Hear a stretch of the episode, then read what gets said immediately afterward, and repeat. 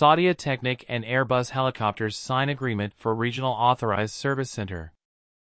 The signing of this agreement testifies our dedication to continuously improve our customers' satisfaction in the Middle East but also globally, said Olivier Michalon, Executive Vice President of Global Business at Airbus Helicopters.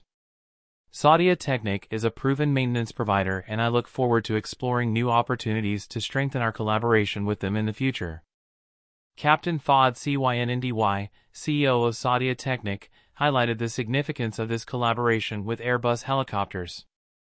This is not just an agreement but a milestone that aligns perfectly with the Kingdom's Vision 2030 and the National Aviation Strategy.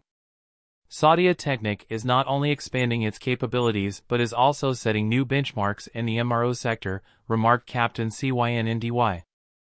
This strategic agreement marks a pivotal moment for Saudia Technic, reinforcing its commitment to delivering top-tier helicopter maintenance services and solidifying its leadership in the MRO landscape.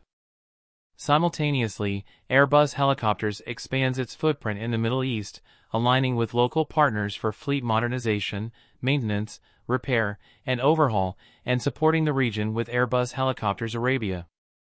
The approved service center status by Airbus helicopters will bring a plethora of benefits, including enhanced response times, streamlined maintenance processes, and significantly reduced downtimes for operators across the region. This collaboration not only marks a significant step for Saudia Technic and Airbus helicopters but also signifies a remarkable achievement in line with Saudi Arabia's Vision 2030, showcasing the kingdom's growing influence and capabilities in the global aviation sector.